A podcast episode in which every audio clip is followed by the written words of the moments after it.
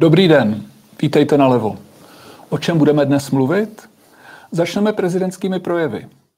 Novoročním projevem prezidenta Pavla, ale k veřejnosti se také obrátil bývalý prezident Klaus s rozhovorem na CNN Prima News a vánoční projev měl i prezident Miloš Zeman, který byl tedy nahrán před Vánoci, potom v důsledku střelby na Filozofické fakultě nebyl puštěn, nicméně začátkem nového roku jsme se také dozvěděli, co chtěl prezident Zeman říci národu.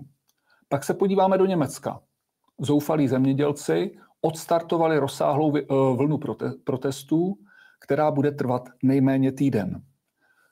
Po Německu se vrátíme domů a podíváme se na to, jak Fialová vláda dokáže danit velké ekonomické hráče, konkrétně banky.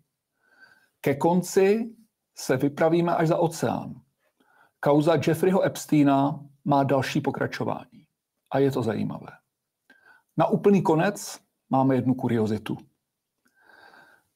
Začneme novoročním projevem prezidenta Pavla. Poslechněme si výňatek. Právě letos si připomínáme 20. a 25. výročí vstupu do těchto organizací. To nám nabízí příležitost ohlédnout se a zároveň se podívat do budoucna, kterým směrem chceme jít. Je to také příležitost připomenout si závazky, které jsme při vstupu do Aliance a do Unie dobrovolně přijali. Prvním jsou výdaje na obranu země. Ten letos po dlouhé době opět plníme. Druhým je přijetí společné evropské měny. Je na čase, abychom po letech začali dělat konkrétní kroky, které nás k naplnění tohoto závazku dovedou. Přes nekončící diskuze o výhodách a nevýhodách eura pro zemi s otevřenou exportní ekonomikou ležící ve středu Evropy je společná měna logickou budoucností. Inu, závazek je závazek, jak řekl prezident Pavel. Dlouho jsem přemýšlel nad tím, co mi to připomíná, a vzpomněl jsem si na slavnou scénu z filmu Pelíšky Rozkaz je rozkaz, kde milicionář vysvětluje, jak likviduje diverzanty, aniž by vlastně jakéhokoliv zlikvidoval a několik nevinných životů zničil. Trochu mě děsí, že tahle logika se dnes dostává na Pražský hrad a že podobné úvahy zní v novoročním projevu prezidenta. Prezident Pavel mluvil o dvou závazcích. K euru se ještě dostaneme. Začněme tím druhým. 2% hrubého domácího produktu na obranu, což je něco, co si státy dohodly v rámci Severoatlantické aliance. Uvědomme si, že obrana skutečně nezávisí na plnění nějakých kvantitativních kritérií. Není až tak důležité, kolik vynakládáte, ale na co to vynakládáte. A v případě České republiky skutečně to, co předvedla Fialova vláda, není krok k naplňování českých zájmů v oblasti obrany. Česká republika, která si zvykla na to, že protivzdušnou obranu zajišťují stíhačky Gripen, se z čistě ideologických důvodů rozhodla pro americké stíhačky. Nejsme na ně uspůsobeni, budeme muset investovat do infrastruktury, budou nás stát mnohem víc a také nás odříznou od spojenců, s nimiž jsme cvičili právě na Gripenech. Ale podstatné je, že utratíme podstatně víc než za Gripeny a také je podstatné to, že se tím přiblížíme o něm 2%. Toto je logika, která není logikou, jež by pomáhala naší obraně. Plníme rozkaz, ale ten rozkaz je poměrně tupý. Druhý rozkaz, druhý závazek se týká našeho vstupu do eurozóny. Je to věc, která byla součástí našich přístupových smluv, když jsme vstupovali do Evropské unie, ale zde je třeba připomenout, že jsme vstupovali za podmínek, které byly radikálně odlišné. Vstupovali jsme do jiné Evropské unie, než je ta dnešní, a v té Evropské unii dnes máme také jiné místo, než které jsme si představovali. Vstupovali jsme do Evropské unie, od níž jsme očekávali, že nám bude zajišťovat prosperitu, že pomůže našemu dohánění našich bohatších sousedů a rozhodně jsme nečekali, že to bude Unie, která se bude pouštět do jakéhosi hodnotového aktivismu, že nás bude připravovat o poslední zbytky suverenity a že nás také, a že v ní budeme plnit roli jakýchsi druhořadých členských států, kteří nemají nárok ani na tak kvalitní potraviny, jako mají třeba Němci a Rakušané. Nicméně debata o euru je jistě podstatná.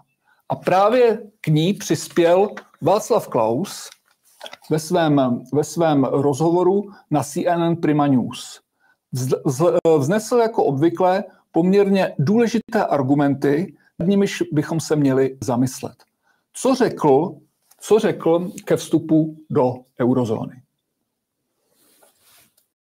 Obyvatel nic spolu rozhodovat nebudem. Prostě ty evropské procesy probíhají úplně jiné.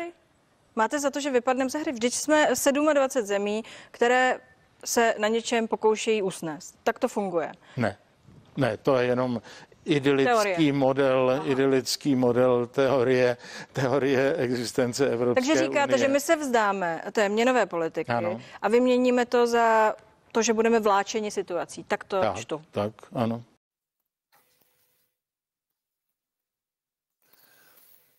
Já myslím, že důležité si skutečně uvědomit, že vstupem do eurozóny, do společné měny, ztrácíme kontrolu nad svojí měnovou politikou. Je iluzí si myslet, že Česká republika se svojí vahou bude schopna ve Frankfurtu prosazovat takovou měnovou politiku, která odpovídá jejím potřebám. Konec konců pak v té další části rozhovoru prezident Klaus mluvil o tom, že bychom se neměli lámat hlavu s nějakými maastrichtskými kritérii, ale měli bychom si formulovat českobrodská kritéria v nadsázce, která budou odpovídat tomu, co potřebuje česká ekonomika. K euru se potom ještě vyjádřil v dalším vstupu. Velmi odlišil země původní Evropské unie od těch nových ex-komunistických zemí. Tam pořád prostě je jistá nejistota a jistá přece jenom nezralost ekonomická a někteří víme, že tu nezralost eurem nevyřešíme a někteří si myslí, že tu nezralost zástupným způsobem vyřešíme připojení se k eurům. Další argument, který je potřeba mít na paměti, je, že když mluvíme o eurozóně, tak ekonomické argumenty jdou právě často stranou. Z eura se stává jakýsi symbolický argument. Ten, kdo přijme euro, je dobrým Evropanem, ten, kdo euro nepřijímá, není dobrým Evropanem.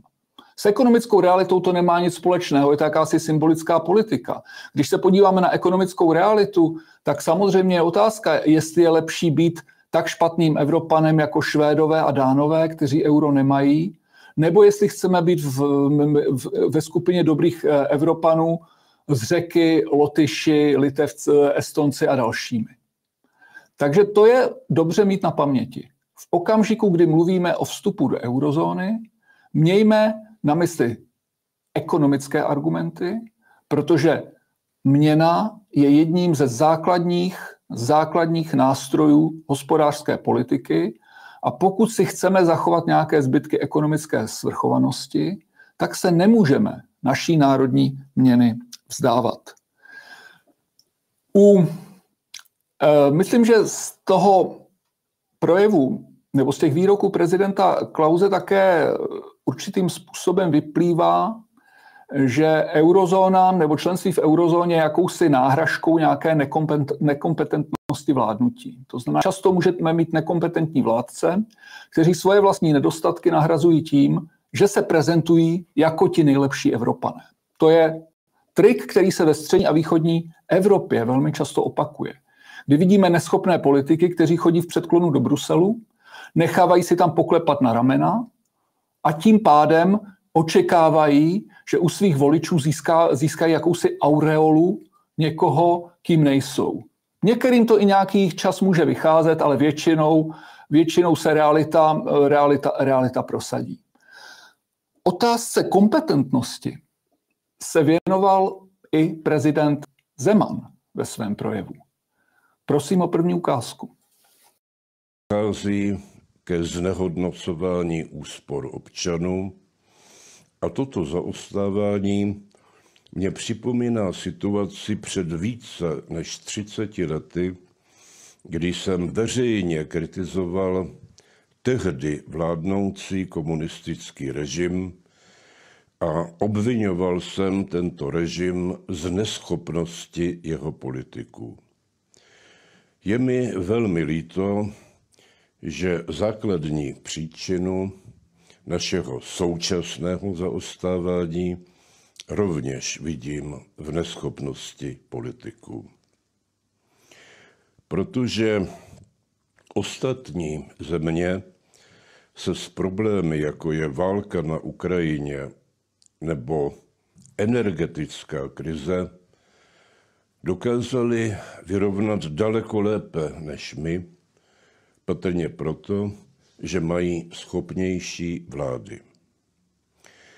V naší vládě je ministr zemědělství teolog, ministr školství muzikolog, ministr průmyslu bankéř, ministr práce a sociálních věcí je pro změnu zemědělec. Ministr financí nemá ekonomické vzdělání a vzdělání v jeho oboru nemá ani ministr životního prostředí. Ministr zahraničí je bakalář. A tak bych mohl pokračovat dál a dál. Dodám jenom, že v celosvětovém žebříčku důvěryhodnosti předsedů vlád jednotlivých zemí je na prvním místě indický premiér Modi a naopak na posledním místě důvěryhodnosti se 17% je bohužel český premiér. Co říká Miloš Zeman, je bohužel výstižné i děsivé. Miloš Zeman před listopadem 1989 zazářil, když upozornil v tehdejších ještě poměrně tvrdě regulovaných médiích na zaostávání Československa. A je děsivé, že tentýž Miloš Zeman po více než 30 letech musí konstatovat, že tato země opět žalostně zaostává. A že toto zaostávání nelze přičíst pouze nějakým transformačním problémům, chybám, geopolitickým faktorům, ale že skutečně souvisí s nekompetencí těch, kteří vládnou. Nedomnívám se, že každý ministr musí být na kovo, musí být kovaným odborníkem, na slovo vzatým odborníkem v oblasti, kterou má na starosti.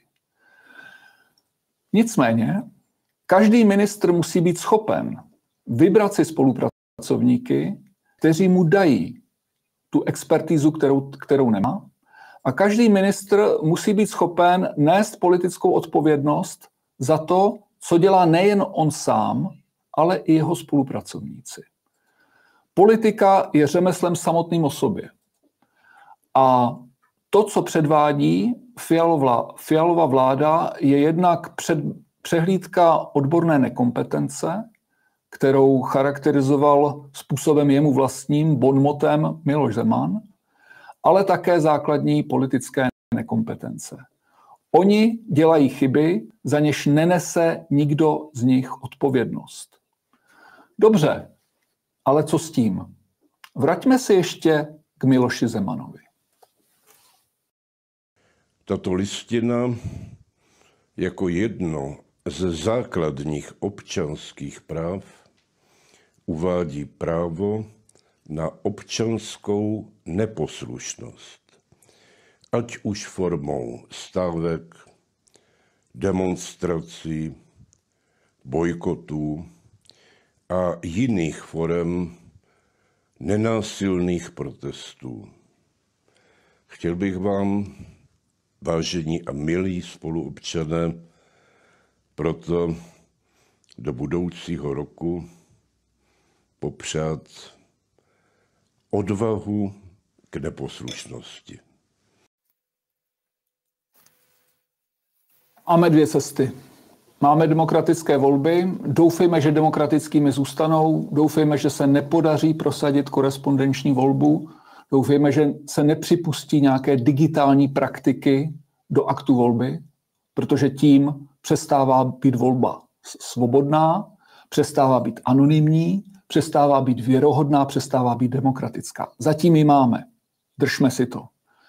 A samozřejmě pak je tu i druhá cesta, o které mluví Miloš Zeman, a to je cesta občanské neposlušnosti. Nenásilného odporu vůči tomu, co dělají ti nahoře. K tomu je potřeba i určité odvahy. A proto si vezmeme k srdci doporučení prezidenta Zemana. Vůbec bych doporučoval v té současné situaci, kdy na hradě máme generála, ale nikoli v prezidenta, naslouchat těmi, kdo našimi prezidenty před ním byli. Nemusíme s nimi souhlasit. Spoustu věcí můžeme kritizovat a spoustu věcí budeme odmítat, které jsou spojeny jak s jejich osobnostmi, tak i jejich působením. Ale na druhou stranu přiznejme si, jsou to vyzrálé politické osobnosti a jsou vlastně tím nejlepším, co česká politika za těch 30 let vyprodukovala. Tito lidé jsou hlasem českého národa se všemi jeho rozpory. Takže v této těžké době, kdy máme prázdno na hradě, kdy máme prázdno ve Strakovce a chceme se trochu zorientovat, hledáme nějaké doporučení, je na místě naslouchat těmto moudrým mužům. Pokud prezident Zeman mluvil o občanské neposlušnosti, přiznejme si, že to není úplně česká tradice. Konec konců ani ten listopad 1989 nebyl nějakým velkým výbuchem občanské neposlušnosti. Byl velmi, velmi opatrný, když srovnáme, co se dělo v Československu s tím, co bylo ve východním Německu, Polsku, Maďarsku, ale kde jinde. A možná, že jako v tom roce 1989 budeme čekat zase na nějaké příklady ze zahraničí. No a jeden příklad se nabízí. V pondělí začal v Německu týden protestů. V čele tohoto týdne protestů jsou zemědělci, je to Svaz svobodných zemědělců, který je podporovaný také tím velkým svazem německého zemědělství. A v ono pondělí, kdy týden protestů začíná, tak 100 000 traktorů vyjelo na silnice a do měst po celém Německu. Paralyzovali hlavní město Berlín, Kolín a další. Co bylo spouštěč? Proč ti zemědělci šli do ulic? Bylo to zoufalství. Bylo to zoufalství. Rudozelená koalice, nebo v Německu se říká semaforová koalice, protože kromě SPD a zelených je tam ještě liberálně progresivistická FDP, tak tato převážně rudozelená koalice koncem roku zjistila, že má díru v rozpočtu. Díra v rozpočtu vznikla tím, že postavila rozpočet na nereálných předpokladech, které nebyly v souladu s ústavou. No a rozhodla se tu díru v rozpočtu lepit na úkor zemědělců. Zdražila jim naftu, zelenou naftu, tedy naftu, kterou oni mají k dispozici pro své stroje, a zvýšila zdanění zemědělských vozidel. Tato zdánlivě banální rozpočtová opatření jsou pro zemědělce, kteří bojují o holé přežití, jak ti němečtí, tak ty francouzští, ale samozřejmě i drobní čeští zemědělci, ti ještě více než ti západní, tak tato takzvaná drobná rozpočtová opatření jsou pro ně zničující. Tedy bezprostřední spouštěč byla rozpočtová opatření vlády. Nicméně v těch protestech jde o mnohem víc. Toto není běžný rozpočtový spor. Oč tam vlastně jde? Podívejme se na vyjádření představitele jedné z těch organizací, která týden nepokojů svolávala.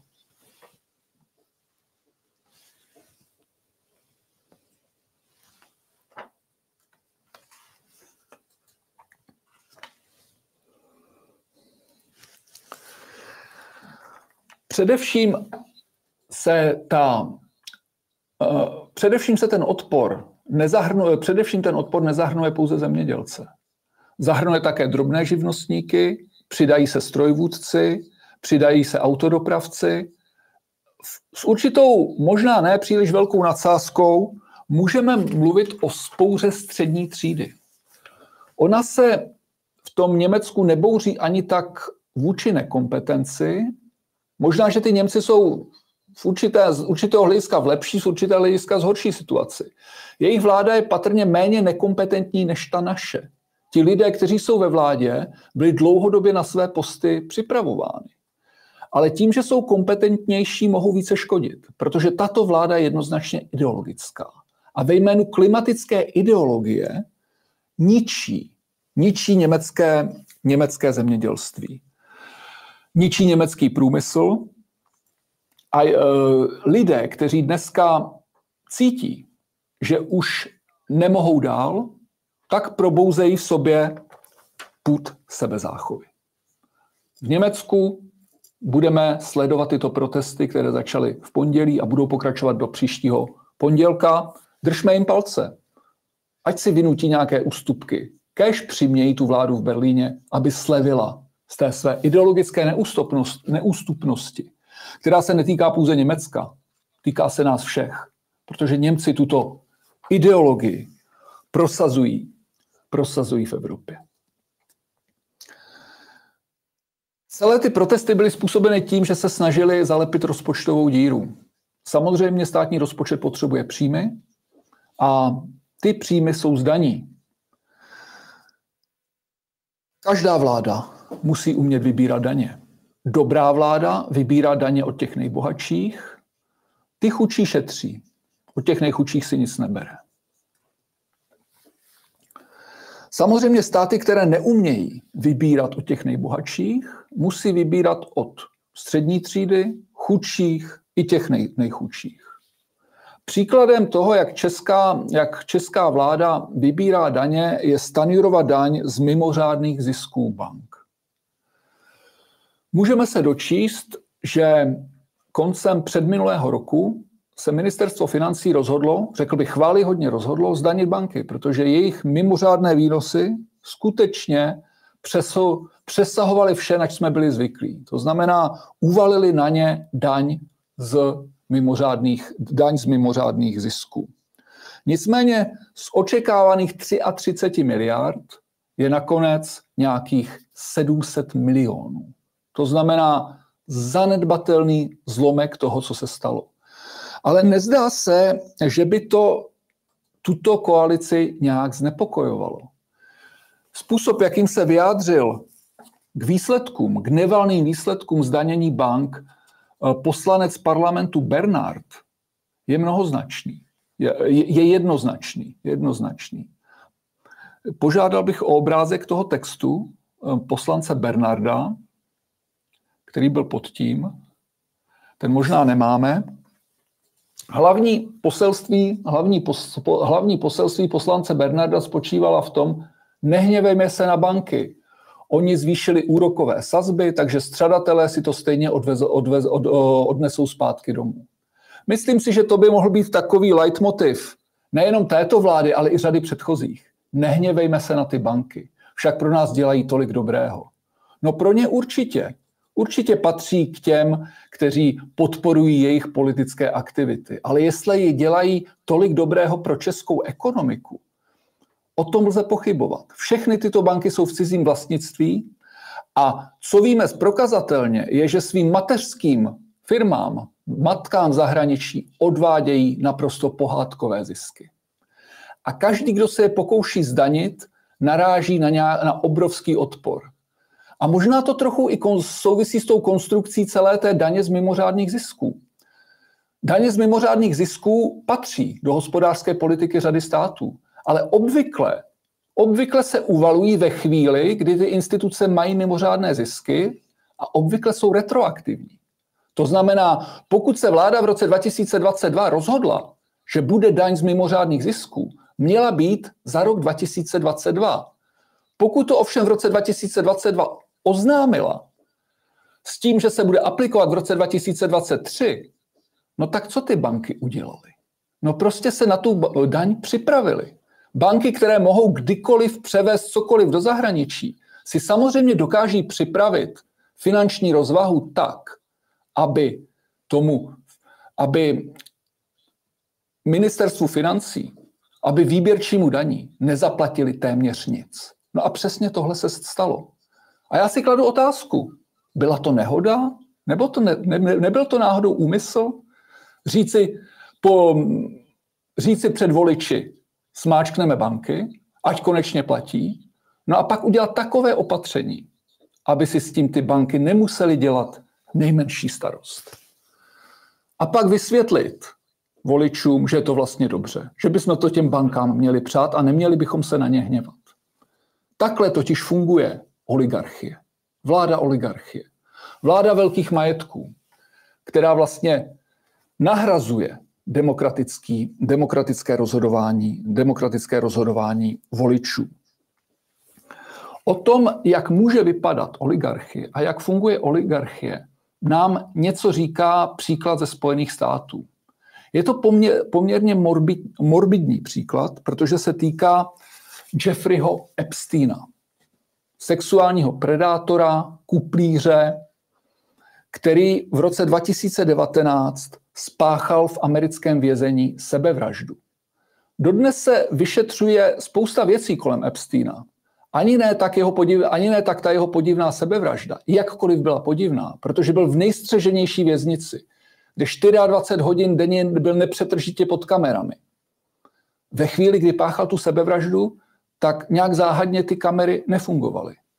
Ti dozorci, kteří měli být na svých místech, na nich nebyli. Takže nikdo přesně neví, co se tam vlastně stalo. Ohledavači těla Epsteina zjistili, že jeho zranění jsou poměrně neobvyklá, že takto nevypadají oběti, většinou nevypadají oběti sebevražd. Ale co je na něm zajímavé, se spíše dozvíme z následující ukázky. Téměř 4,5 roku po smrti Jeffreyho Epsteina, který spáchal sebevraždu v newyorské federální věznici, se očekává, že budou zveřejněna jména Epsteinových spolupracovníků, zaměstnanců a údajných obětí v soudních dokumentech souvisejících s občanskoprávním sporem, který se týká 15 případů Epsteinovy komplice Ghislaine Maxwellové. Maxwellová si v současné době odpykává 20-letý trest odnětí svobody za pomoc Epsteinovi při svádění a sexuálním zneužívání nezletilých dívek. Maxwellová a Epstein byli obviněni z provozování obchodu se sexem. Ve 2020 roce údajná Epsteinova oběť Virginia Giuffreová řekla Gail Kingové, že se domnívá, že Maxwellová pravděpodobně disponuje usvědčujícími informacemi o vysoce postavených lidech. Lidé jako kdo? Lidé bohatí? Známá jména? Velmi známá jména, víte, vládní úředníci, politici. Giuffreová obvinila Epsteina a Maxwella, že ji v 17 letech sexuálně obchodovali s britským princem Andrewem. Ten její obvinění popřel a ve 22. roce se mimosoudně dohodli. V odtajněných dokumentech by mohl být jmenován i bývalý prezident Bill Clinton, který nikdy nebyl obviněn z žádného provinění spojeného s Epsteinem. Podle právního analytika CBS News Rickyho Klemana se předpokládá, že se jedná o poslední zveřejněné dokumenty týkající se Epsteina. Myslím, že je velmi důležité, aby byly dokumenty odpečetěny a aby mohl být zveřejněn kompletní příběh Jeffreyho Epsteina a Ghislaine Maxwellové. Jako členové veřejnosti, kteří mají zájem na tom, aby ženy a mladé dívky, děti byly v bezpečí, se to musíme dozvědět. Před predátory. Oslovili jsme zástupce bývalého prezidenta Clintona, který nás odkázal na prohlášení z 29. roku, v němž se uvádí, že o Epsteinových zločinech nic neví. Soudce v tomto případě skutečně umožnil všem, kteří nechtěli být jmenováni, aby se přihlásili a požádali soud o utajení svého jména. Ale to, že jste na seznamu, neznamená, že jste nutně vinni, ale může to také znamenat, že byste mohli být očištěni. Dobře, jaká je tedy souvislost nebo spojitost, že lidé musí být na seznamu? Mohli byste být stejně tak zaměstnancem nebo spojovacím článkem, který za tím vším stojí. Dobře, takže to nemusí říkat nic. Může to něco říkat. Hodně lidí to sleduje. Celá ta aféra je podivná. v zemi, která je posedlá politickou korektností, kde není radno říci o druhém pohlaví něco, co by mohlo být vnímáno jako diskriminačně nebo urážlivě, řádí dlouhá léta sexuální predátor, který organizuje sexuální orgie s nezletilými dívkami, většinou ze sociálně slabších kruhů, protože ty se mohou mnohem hůře bránit, pro ty nejbohatší a nejmocnější. Epstein měl ostrov a tam pořádal pravidelné výlety se svým soukromým letadlem, říkalo se mu Lolita Express, kde byly jak ty nezletilé dívky, tak bohatí a mocní. Kdo? Lidé jako Bill Clinton, lidé jako mluví se o Billu Gatesovi, mluví se o řadě dalších. Prominentní harvardský právník Alan Dershowitz, řada. O tom je ta zpráva. Během následujících dnů bychom se měli dozvědět, kdo na tom Epsteinově seznamu byl. Neznamená to, že všichni z těch 150 nebo 200 men, kteří na seznamu jsou nutně sexuálními predátory. Někdo se mohl dostat omylem někam, kde nechtěl být. Nicméně lidé, kteří tam létali pravidelně, jako Bill Clinton a další, jsou lidé, kteří věděli, co se tam děje. A tito lidé vytvářejí ten systém. Oni jsou konstitutivními pilíři americké oligarchie a tím i světové oligarchie. Obrovskou záhadou je, kde se vlastně ten Epstein vzal.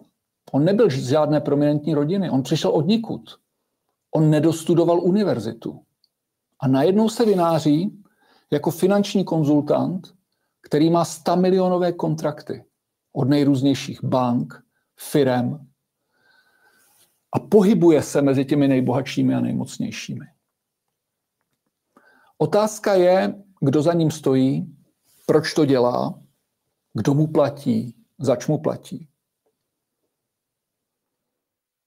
O Epsteinovi bylo natočeno už pár dokumentů, můžete vidět na Netflixu seriál, který je mu věnován, ale řekl bych, že ty nejpodstatnější věci v něm úplně nejsou. Ty nejpodstatnější věci se týkají jeho spolupracovnice Ghislaine Maxwellové, která byla zmíněna ve videu. To byla žena, která naopak představovala ženu z těch nejlepších kruhů. 20 let byla jeho společnicí, nejlepší přítelkyní, milenkou a spolukuplířkou. Dnes je proto také ve vězení. Kdo byla Maxwellová? Maxwellová byla dcerou Roberta Maxwella. Viděli jsme je na fotografii.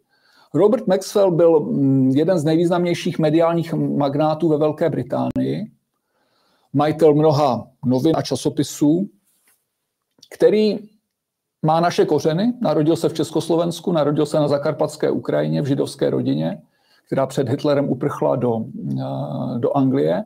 A tam se z něj stal jeden z nejbohatších britských magnátů. Když ho v roce 1991 vylovili z moře poblíž jachty, která se pohybovala kolem Kanárských ostrovů, tak jeho smrt způsobila velkou diskuzi o tom, co se stalo, zda to byla sebevražda, nešťastná náhoda, či zda někomu překážel. No asi týden po té jeho smrti se také ukázalo, že Maxwell byl docela pořádný ničema, protože vyraboval půlmiliardový penzijní fond svých zaměstnanců. Ti lidé přišli o penzi, protože prostě Maxwell ty peníze odklonil úplně jinak. Co je však zajímavé, není to, že je tu nějaký miliardářský ničema, který skončí někde, který se utopí u svachty. Zajímavé je, co následovalo. Maxwell byl pohřben, nebyl pohřben v Československu, nebyl pohřben ve Velké Británii, byl pohřben v Izraeli. A toho jeho pohřbu se účastnili všichni. To byl státní pohřeb. Účastnil se ho premiér, účastnil se ho prezident, účastnili se ho špičky zpravodajských služeb. Potvrzuje se teze, s kterou přišel Seymour Hersh, že Maxwell byl jedním z nejvýznamnějších agentů Mossadu.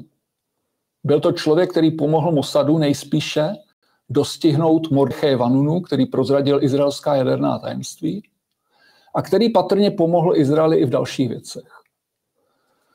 Maxwellová přichází z těchto kruhů a proto se nabízí spekulace s Epsteinem. Do jaké míry Epstein si dělal jenom svůj vlastní archiv a do jaké míry pracoval pro nějaké zpravodajské služby? Těžko říct pro jaké. Mohly to být izraelské, mohly to být americké, mohly to být jiné. Ale co je zřejmé, je, že Epsteinův archiv představuje obrovský poklad kompromitujících materiálů na řadu příslušníků těch nejmocnějších kruhů americké elity. A proto je kolem Epsteina takový rozruch i po jeho smrti. Na úplný závěr jsme do našich luhů a hájů dozvěděli jsme se, že Miroslav Kalousek chystá novou stranu. Mně to přišlo trochu jako vtip, ale musím se přiznat, že když před lety se začala objevovat zpráva, že Kalousek se Schwarzenbergem připravují stranu, tak jsem tomu také nevěřil. Nebyl jsem nikdy příznivec Karla Schwarzenberga, ale jeho spojení s někým jako Miroslav Kalousek mi prostě nešlo do hlavy. A ten projekt zafungoval. Miroslav Kalousek, člen předlistopadové KDU ČSL, polistopadové KDU ČSL, člověk, který svým spojenectvím s Omnipolem se stal jedním z architektů české oligarchie, který v KDU ČSL dokázal hájit tvrdě protikomunistická stanoviska, aby se dokázal s komunisty domlouvat, kdykoliv mu to vyhovovalo. Člověk, který byl podezřelý, a zdůraznuji podezřelý, protože Miroslav Kalousek nikdy nebyl z ničeho odsouzen, podezřelý v mnoha pochybných kauzách a stává se hlasem českého etického hodnotového konzervativismu, který zakládá TOP 09, tak tento člověk dnes zakládá další stranu. Tento pořad se jmenuje Zleva, Nalevo, a já se na to dívám s určitou škodolibostí, protože nalevo často vidíme absenci politických osobností. Říkám si, pokud tedy českou pravici zachraňuje někdo jako Miroslav Kalousek, tak možná ta levice na tom nemusí být tak špatně a nemusí pořád rvát vlasy. Milí diváci, já bych nyní rád využil té příležitosti, kterou nám tento formát nabízí, a reagoval na vaše dotazy a komentáře. Poprosím režii, aby mi je posílala. Takže děkuji Miloši Firstovi za to, že mi zdraví. Moc zdravím také do Přeštice. Ano, děkuji Andreji Roskovcové, člence Svatopluku. Jsem rád, že se díváš, Andreo.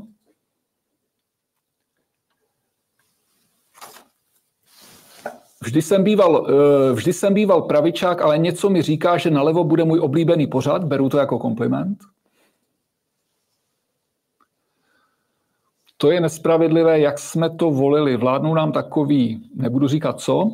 A tady jsou lidé, co by to dokázali mnohem lépe. Dobrý postřeh. Až půjdete příště k volbám, tak se zamyslete, kde vidíte na těch kandidátkách lidi, kteří by to dělali trochu lépe. Je třeba si přiznat, že máme za sebou 34 promarněných let. Myslím, že spousta věcí se skutečně promarnila. Něco se určitě povedlo. Nemůžeme říct, že neměli bychom dělat zase takovou tu tlustou čáru za historii, jako když jsme v roce 1989 řekli, že tady bylo 40 let totality, temnoty, bezčasí, že se tu nic nestalo. Ne. Ten komunistický režim lecčeho dosáhl. I tento režim za sebou něco má, ale rozhodně je to na tu revizi. Tak jako v tom roce 88 jsme cítili, že ten režim prostě mele z posledního a že bychom rádi zkusili něco jiného. Možná, že bychom měli tímhle způsobem uvažovat i o tomto režimu. A směr je jasný, jako byl v roce 89, více demokracie. Akorát, že to máme mnohem těžší. Po tom roce 89 jsme se koukli na západ a říkali jsme si, no tak tam to mají, tak to nějak okopírujeme. Dnes je to pro nás těžší. Musíme se spolehat sami na sebe. Nikdo nám to neporadí, jak to dělat. Ale možná o to je to lepší, protože o to je to také demokratičtější, když jsme pány svých osudů a nejenom, když opisujeme od jiných. Máme další. Děkuji, že jste na straně národa a vlasti. Těší mě, že jsme v tom spolku. Děkuji, Andreo. To jsem se chtěl zeptat, kde se o tom závazku píše. Teď přemýšlím na tom. A patrně to byl ten závazek v NATO, kde se, o tom jsme mluvili na začátku, byl to závazek, který připomněl prezident Pavel Ano, je to skutečně rozhodnutí států NATO, ale je to něco, samozřejmě víte, ty mezinárodní organizace rozhodují o různých věcech a to, jestli tomu dáte váhu závazku, který přebíjí všechno ostatní, to už je politické rozhodnutí. To nikde v tom závazku není. Ty státy NATO se na tomhle dohodly někdy před 15 lety. A nebrali to moc vážně, protože viděli, že je to hloupost. Že to je něco, co si vylobovali američtí zbrojaři. Protože když mluvíte o nákupech zbraních, tak mluvíte o zakázkách zemí, které mají největší zbrojařský průmysl. V NATO jsou to jednoznačně Američané. Takže 2% na zbraně nemusí znamenat 2% nutně pro Američany, ale řekněme 1,5%, protože 3/4 těch zbraní budou patrně ze Spojených států amerických. Ano, v NATO si něco takového vylobovali, donedávna to ty ostatní státy nebrali moc vážně. Superchat, 200 korun. Pane profesore, vidím vás v budoucnu jako ministra zahraničí ČR. Myslíte, že se dají napravit vztahy s Ruskou federací? No, řekl bych, že v té konstelaci, kterou tady máme, tak se já sebe jako ministra zahraničí ČR nevidím. Nevím, co by se tady mohlo stát, abych do toho mohl jít s čistým svědomím a ne proto, že dostanu nějakou hezkou funkci a okamžitě zradím lidi, kteří mě podporují. Náprava vztahu s Ruskou federací, to je samozřejmě naprosto zásadní otázka. Myslím si, že to je nevyhnutelné, ale nebude to jednoduché a bude to dlouhé. Možná jsem optimistický, ale domnívám se, že ta válka na Ukrajině se blíží ke svému konci. Ono to je takové smutné, jo? Protože samozřejmě ten mír bude na úkor Ukrajiny, ale možná, že je lepší dojít ke konci tragédie, než mít tragédii bez konce. A pokud tedy pokud budu optimistický a v tomto roce 2024 se přiblížíme k míru, a ten mír samozřejmě bude muset být vyjednán s Ruskou federací. To nebude mír, který si vymyslí v Kyjevě, který si dohodnou mezi Washingtonem a Kyjevem. Takový mír to nebude. Bude to mír dohodnutý s Moskvou. Tak pak se objeví, tedy pak vznikne východisko pro to, aby jsme se s Ruskem začali normálně bavit. Ale samozřejmě to se nebude týkat Fialovy vlády ani prezidenta Pavla. Tam bude muset dojít asi také k nějaké reflexi na straně českých institucí. Pak budeme možná moci s Ruskem a samozřejmě i s Čínou a s dalšími státy, jimž se straníme, budeme moci začít racionálně a pragmaticky jednat. Dobrý den. Jak byste jako bývalý vyslanec ve Francii komentoval jmenování Gabriela Attala francouzským premiérem? Ano, to je novinka, to myslím přišlo včera večer. Myslím, že je to nejmladší francouzský premiér v dějinách, je mu nějakých 34, takové zázračné dítě. Podívejte, tak Macron ve francouzském systému je běžné, že když prezidentovi trochu teče do bot, tak vymění premiéra. To znamená, tohle už je tuším čtvrtý Macronův premiér. A tentokrát vsadil na někoho, kdo je politicky poměrně obratný, protože Gabriel Attal se stal v létě ministrem školství, nastupoval po takovém postkoloniálním ministru školství, který chtěl prosazovat multikulturalismus na školách za každou cenu. No a Gabriel Attal se rozhlédl a řekl to, co všichni věděli, ale elita si to nepřipouštěla. Řekl, francouzské školství nestojí za nic. Děti se tady nenaučí číst, psát, počítat. To je špatně. My s tím něco musíme dělat. A pokud si někdo myslí, že bude chodit v závoji do školy, tak ve Francii ne. To byl Gabriel Attal, to znamená tímhle rozhodným postojem si získal sympatie veřejnosti a dnes, když tedy prezident Macron zase ono mu tak jednou za rok, jednou za dva roky cítí, že mu teče tak do bod, že musí vyměnit premiéra, tak pokud dneska mění premiéra a zvolil si Gabriela Attala, tak já to hodnotím jako chytrý krok ze strany Macrona. Jestli premiér Attal bude schopen nějakým způsobem trhnout kormidlo i v jiných otázkách, jako je třeba v otázkách toho klimatického šílenství, jako je v otázkách migrace, tím si vůbec jistý nejsem.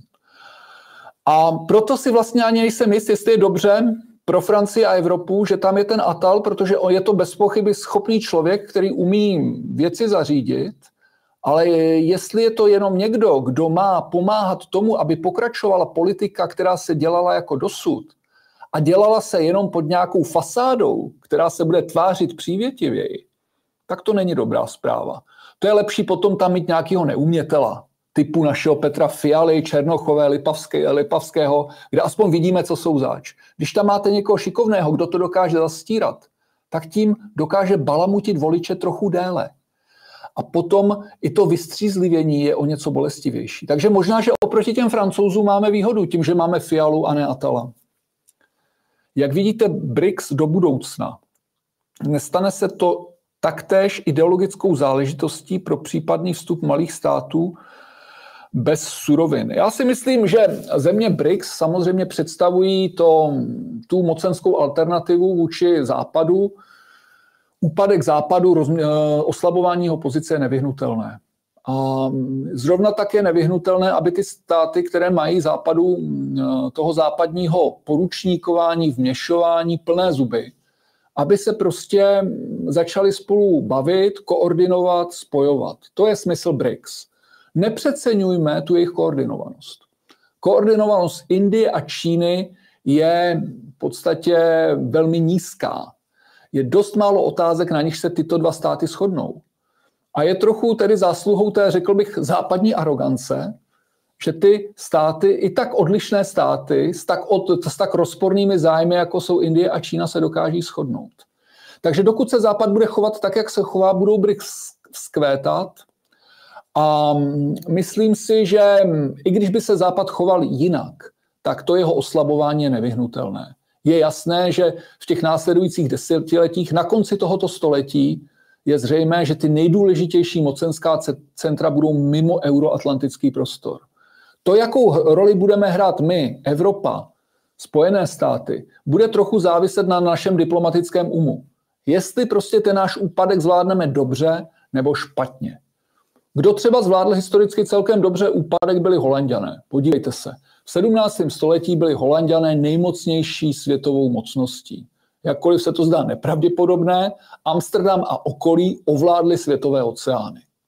A několik desetiletí jim to vydrželo. Asi do půlky 17. století pak Angličani bouchli do stolu a řekli, stačilo, tahle hra je naše. No ale od té doby v těch následujících 300, téměř už 400 letech se vlastně těm Nizozemcům nevede úplně špatně. Ale to nepřišlo samo sebou. Je to dáno tím, že prostě dokonale zvládli diplomacii, dokonale dokážou číst mocenské poměry a nějakým způsobem se orientují. Nevím, jestli to platí pro současné Holandsko. Jo? To je tak zoufalé, že vlastně volilo Wilderse, který sám podle mě byl zaskočen tím, že vyhrál volby. Uvidíme, jakým směrem půjde Holandsko. Ale to, že se ten úpadek, mocenský úpadek, dá zvládat lépe a taky se dá zvládat hůře, to je fakt. A to je vlastně úkol pro nás Evropany, aby jsme si tohle dobře spočítali. To, že jsme v úpadku, je zřejmé, ale nemusíme dopadnout tvrdě na beton. Jo. Můžeme se pozvolna snášet do rozkvetlé louky, po níž se pak budeme dlouhá staletí ještě procházet. To se může stát. Ale pak musíme mít samozřejmě trochu jiné lídry, než máme dnes. A bude samozřejmě potřeba k tomu možná trochu změnit i ty naše ústavní systémy, které tyhle nuly produkují. Jakou byste předložil predikci vývoje na Ukrajině? Absolutní vítězství Ukrajiny bylo od začátku nonsens. Ano, já souhlasím s tím druhým. To první je otázka. Já myslím, že je samozřejmě nevyhnutelné určité rozdělení Ukrajiny. Část Ukrajiny se stane součástí Ruské federace. Jak velká část, to uvidíme. To záleží také na tom, co se bude dít na bojištích a u jednacích stolů. To nevíme. Ale ti, kteří tedy tady tak vehementně říkali, že Ukrajina určitě vyhraje, že nelze zpochybňovat její vítězství a že každý, kdo říká něco jiného, je agent Kremlu, tak by se měli minimálně chytit za nos. A nejen to, měli by si taky možná aspoň umýt ruce, protože ty ruce jsou plný krve. Ti lidé, kteří hnali Ukrajince do té bitvy, kteří říkali, musíte bojovat, my vám budeme pomáhat, tak někteří to dělali z hlouposti, a někteří to dělali, protože dobře věděli, co se bude dít. Věděli, že Ukrajina to nemůže vyhrát. A dělali to jen proto, aby oslabili Rusko. A to je zločin.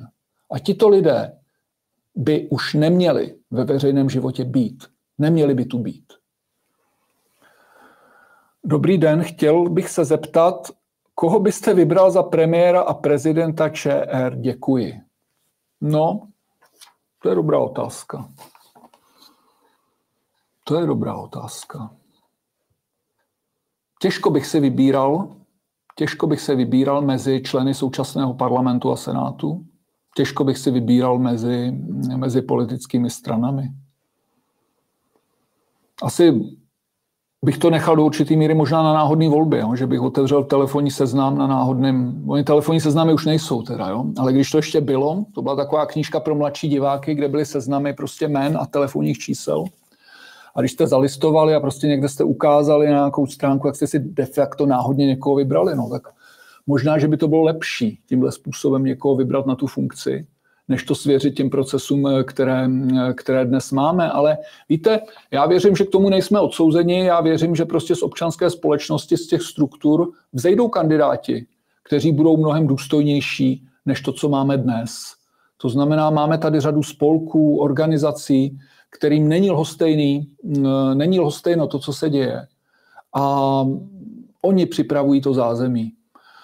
Uvidíme. Z těchto spolků určitě půjdou nějací lidé do politiky. Já mám třeba jasno, že v evropských volbách dneska chci podpořit kandidátku Stačilo. Konec konců NALEVO je to jediná kandidátka, žádnou jinou kandidátku tam nevidím. Uvidíme, co se tam vytříbí. Otázka zní, s kým bude Západ v Rusku jednat o míru, když Putina nechali mezinárodně stíhat? No to je dobrá otázka, no, protože s nikým jiným než s Putinem se o míru jednat nedá. No takže budou muset do Moskvy za Putinem asi, no. Protože samozřejmě Putin řekne, podívejte se, já nemůžu teď cestovat moc po světě, protože dostanu se náhodou do vzdušného prostoru nějakého státu, který uznává jurisdikci Mezinárodního soudního tribunálu. Oni přinutí moje letadlo k přistání a já nechci skončit v Hágu, takže musíte přijet do Moskvy, když chcete jednat.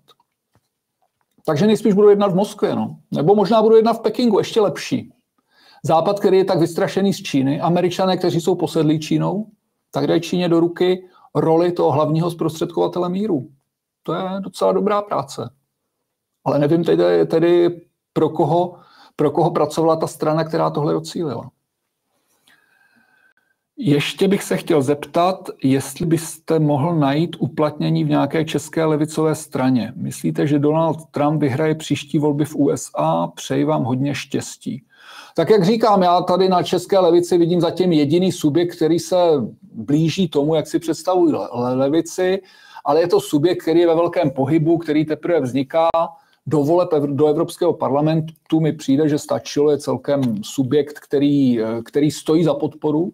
Jsou tam lidé, kteří mají moji důvěru, ale není to zatím politická strana, tak uvidíme, co také vznikne v těch následujících měsících. Myslím, že by bylo na místě, aby zde vznikla levicová politická strana, když tu vlastně žádná politická strana kromě KSČM není. Jo? Protože to, co se jinak tady považuje za levici, s levicí nemá nic společného. Liberálně progresivistická sociální demokracie, to je trochu vtip. Mimochodem ten pan Bernard, kterého jsem citoval, jak říká, nehněvejme se na banky, jsou tu pro naše dobro, byl svého času místopředsedou sociální demokracie. To myslím trochu taky něco říká o tom profilu téhle strany, to znamená plácat si po zádech s velkým kapitálem a potom s nejrůznějšími aktivisty. No a pak jsou tu nějaké úplně mikroskopické skupinky aktivistů, kteří žijí v nějakých svých utopických představách. Takže ano, KSČM třeba snad ze sebou něco udělá, nebo kolem KSČM něco vznikne. Uvidíme. Jo, zatím je to těžké. Co se týče toho Trumpa, podívejte, já jsem nikdy nebyl nějaký velký příznivce Donalda Trumpa. Mně se v těch posledních amerických volbách, no v těch posledních v množném čísle líbil Bernie Sanders, ale bylo jasné, že Sanders se ten aparát demokratické strany neskousne. A když říkám aparát demokratické strany, tak bych chtěl připomenout, kdo hraje klíčovou roli v tom aparátu. Jo? To jsou manželé Clintonovi. Proto není tak nevinný, že Bill Clinton jezdil za Epsteinem. Protože na takovýchto setkáních, jako byly ty orgie, které tam organizovali, si vlastně tady ti lidé z těch různých stranických aparátů upevňují ty svoje vztahy, protože každý na každého něco ví a to vytváří takovou zvláštní mafiánskou komplicitu mezi nima. Takže demokratická strana z tohohle hlediska pro mne je spíše hrozbou pro americkou demokracii, nejenom kvůli Clintonovým, ale kvůli tomu, co předvádí zombie, která je dnes v Bílém domě. To myslím, že přece jenom očekáváme, že jaderné arzenály nejmocnější a mocenské nástroje nejmocnějšího státu světa budou v soudních rukách, demokraticky zvolených rukách. Já vlastně nevím, kdo vládne dneska ve Spojených státech. Jediné, co vím, že to není Joe Biden, ale kdo tam vládne, nevím. Takže to je obrovská odpovědnost demokratické strany. A z tohoto hlediska považuji Donalda Trumpa samozřejmě za tu lepší volbu.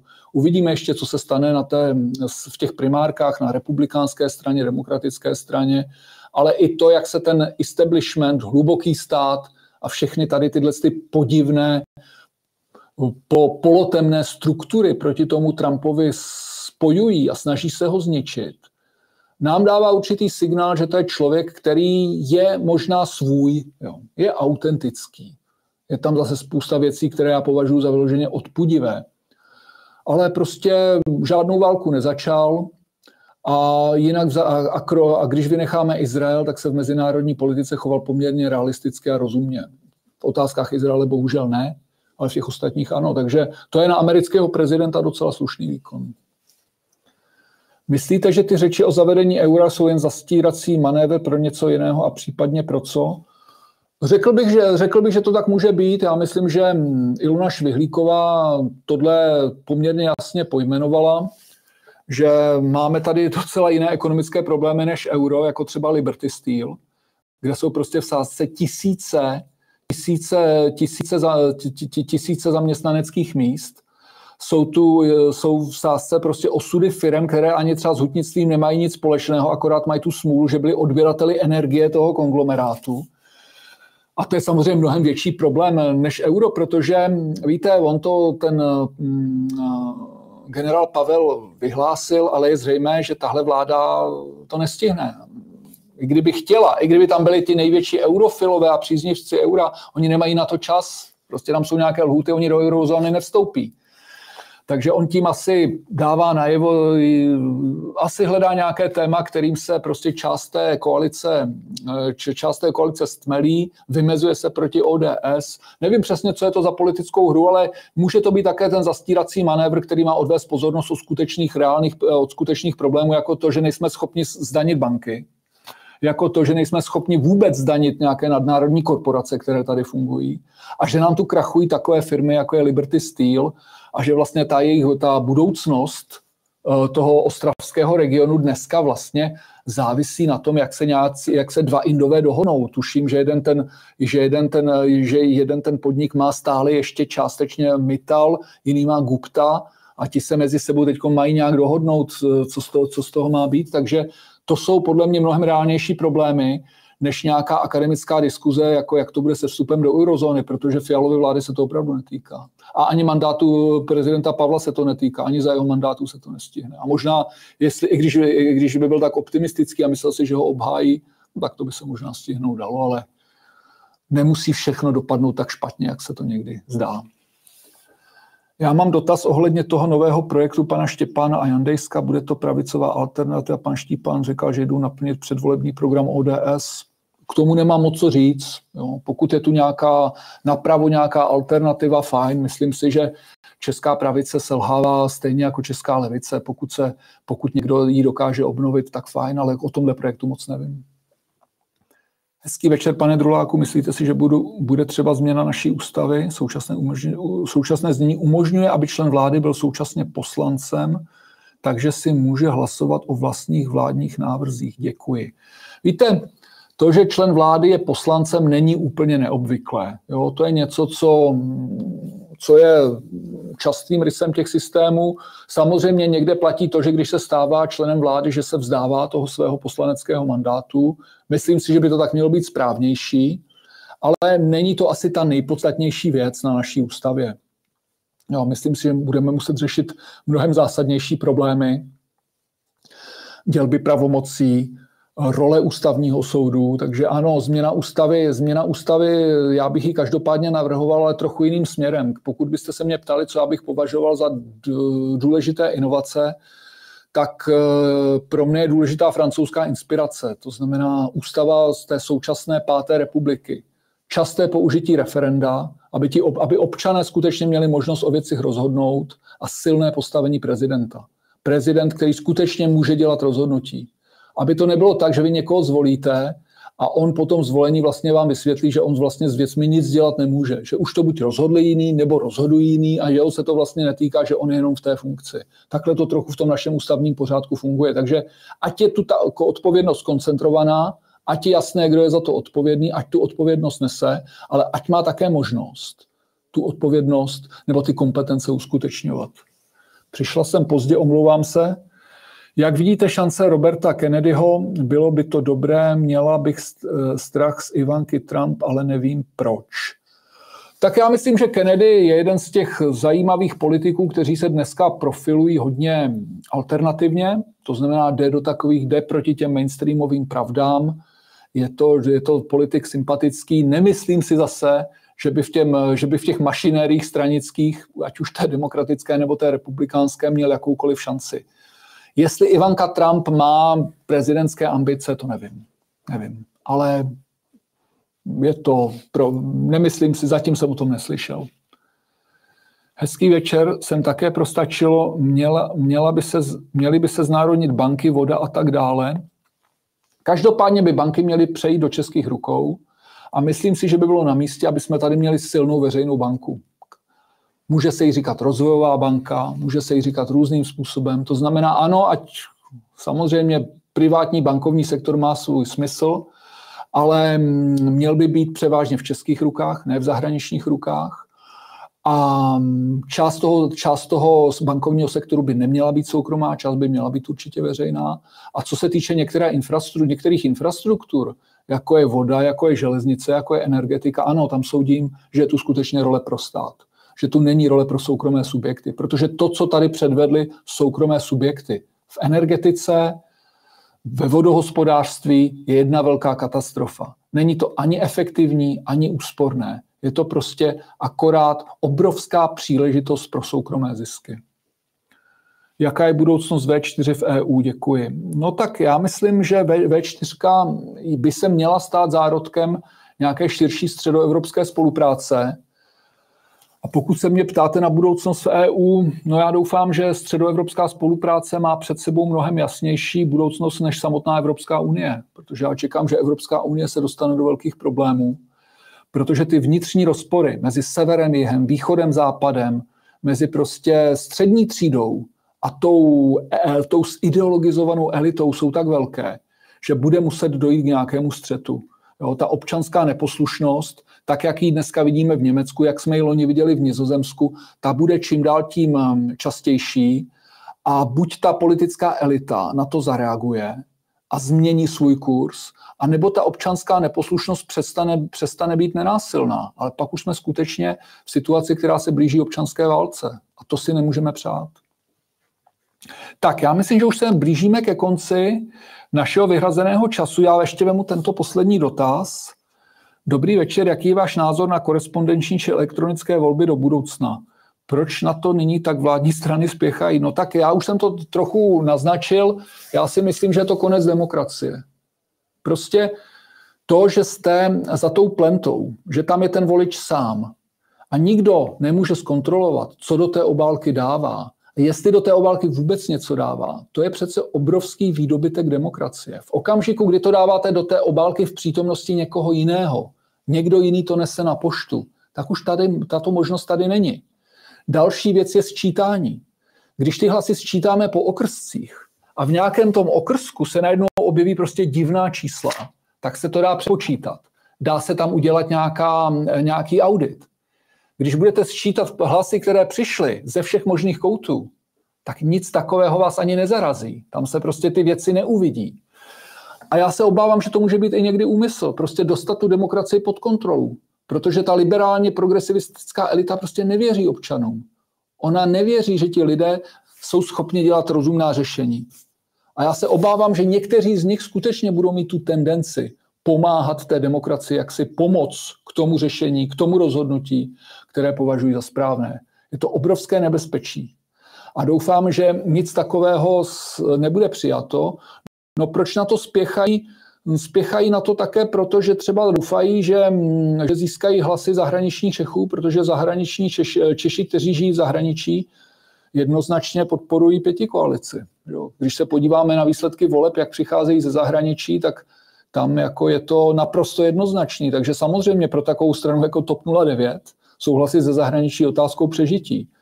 Nemyslím si, že všichni, nemyslím si nutně, že by každý z té vládní koalice se rovnou připravoval ty volby sfalšovat. Ale obávám se, že když budeme mít tady tenhle typ té distanční volby, tak ta příležitost pro sfalšování voleb bude mnohem větší, než byla dosud. Tak máme tedy ještě jeden dotaz. Už je to vyčerpávající. Celé 3 roky boje se systémem, díky za vás. Máme za sebou skvělé lidi, jako jste vy, kteří nám dávají naději. Tak já bych chtěl Míše Vaverkové poděkovat. Chtěl bych poděkovat vám všem za vaši pozornost, za vaše dotazy a těším se s vámi na viděnou příští týden opět na platformě ABJ. Naschledanou.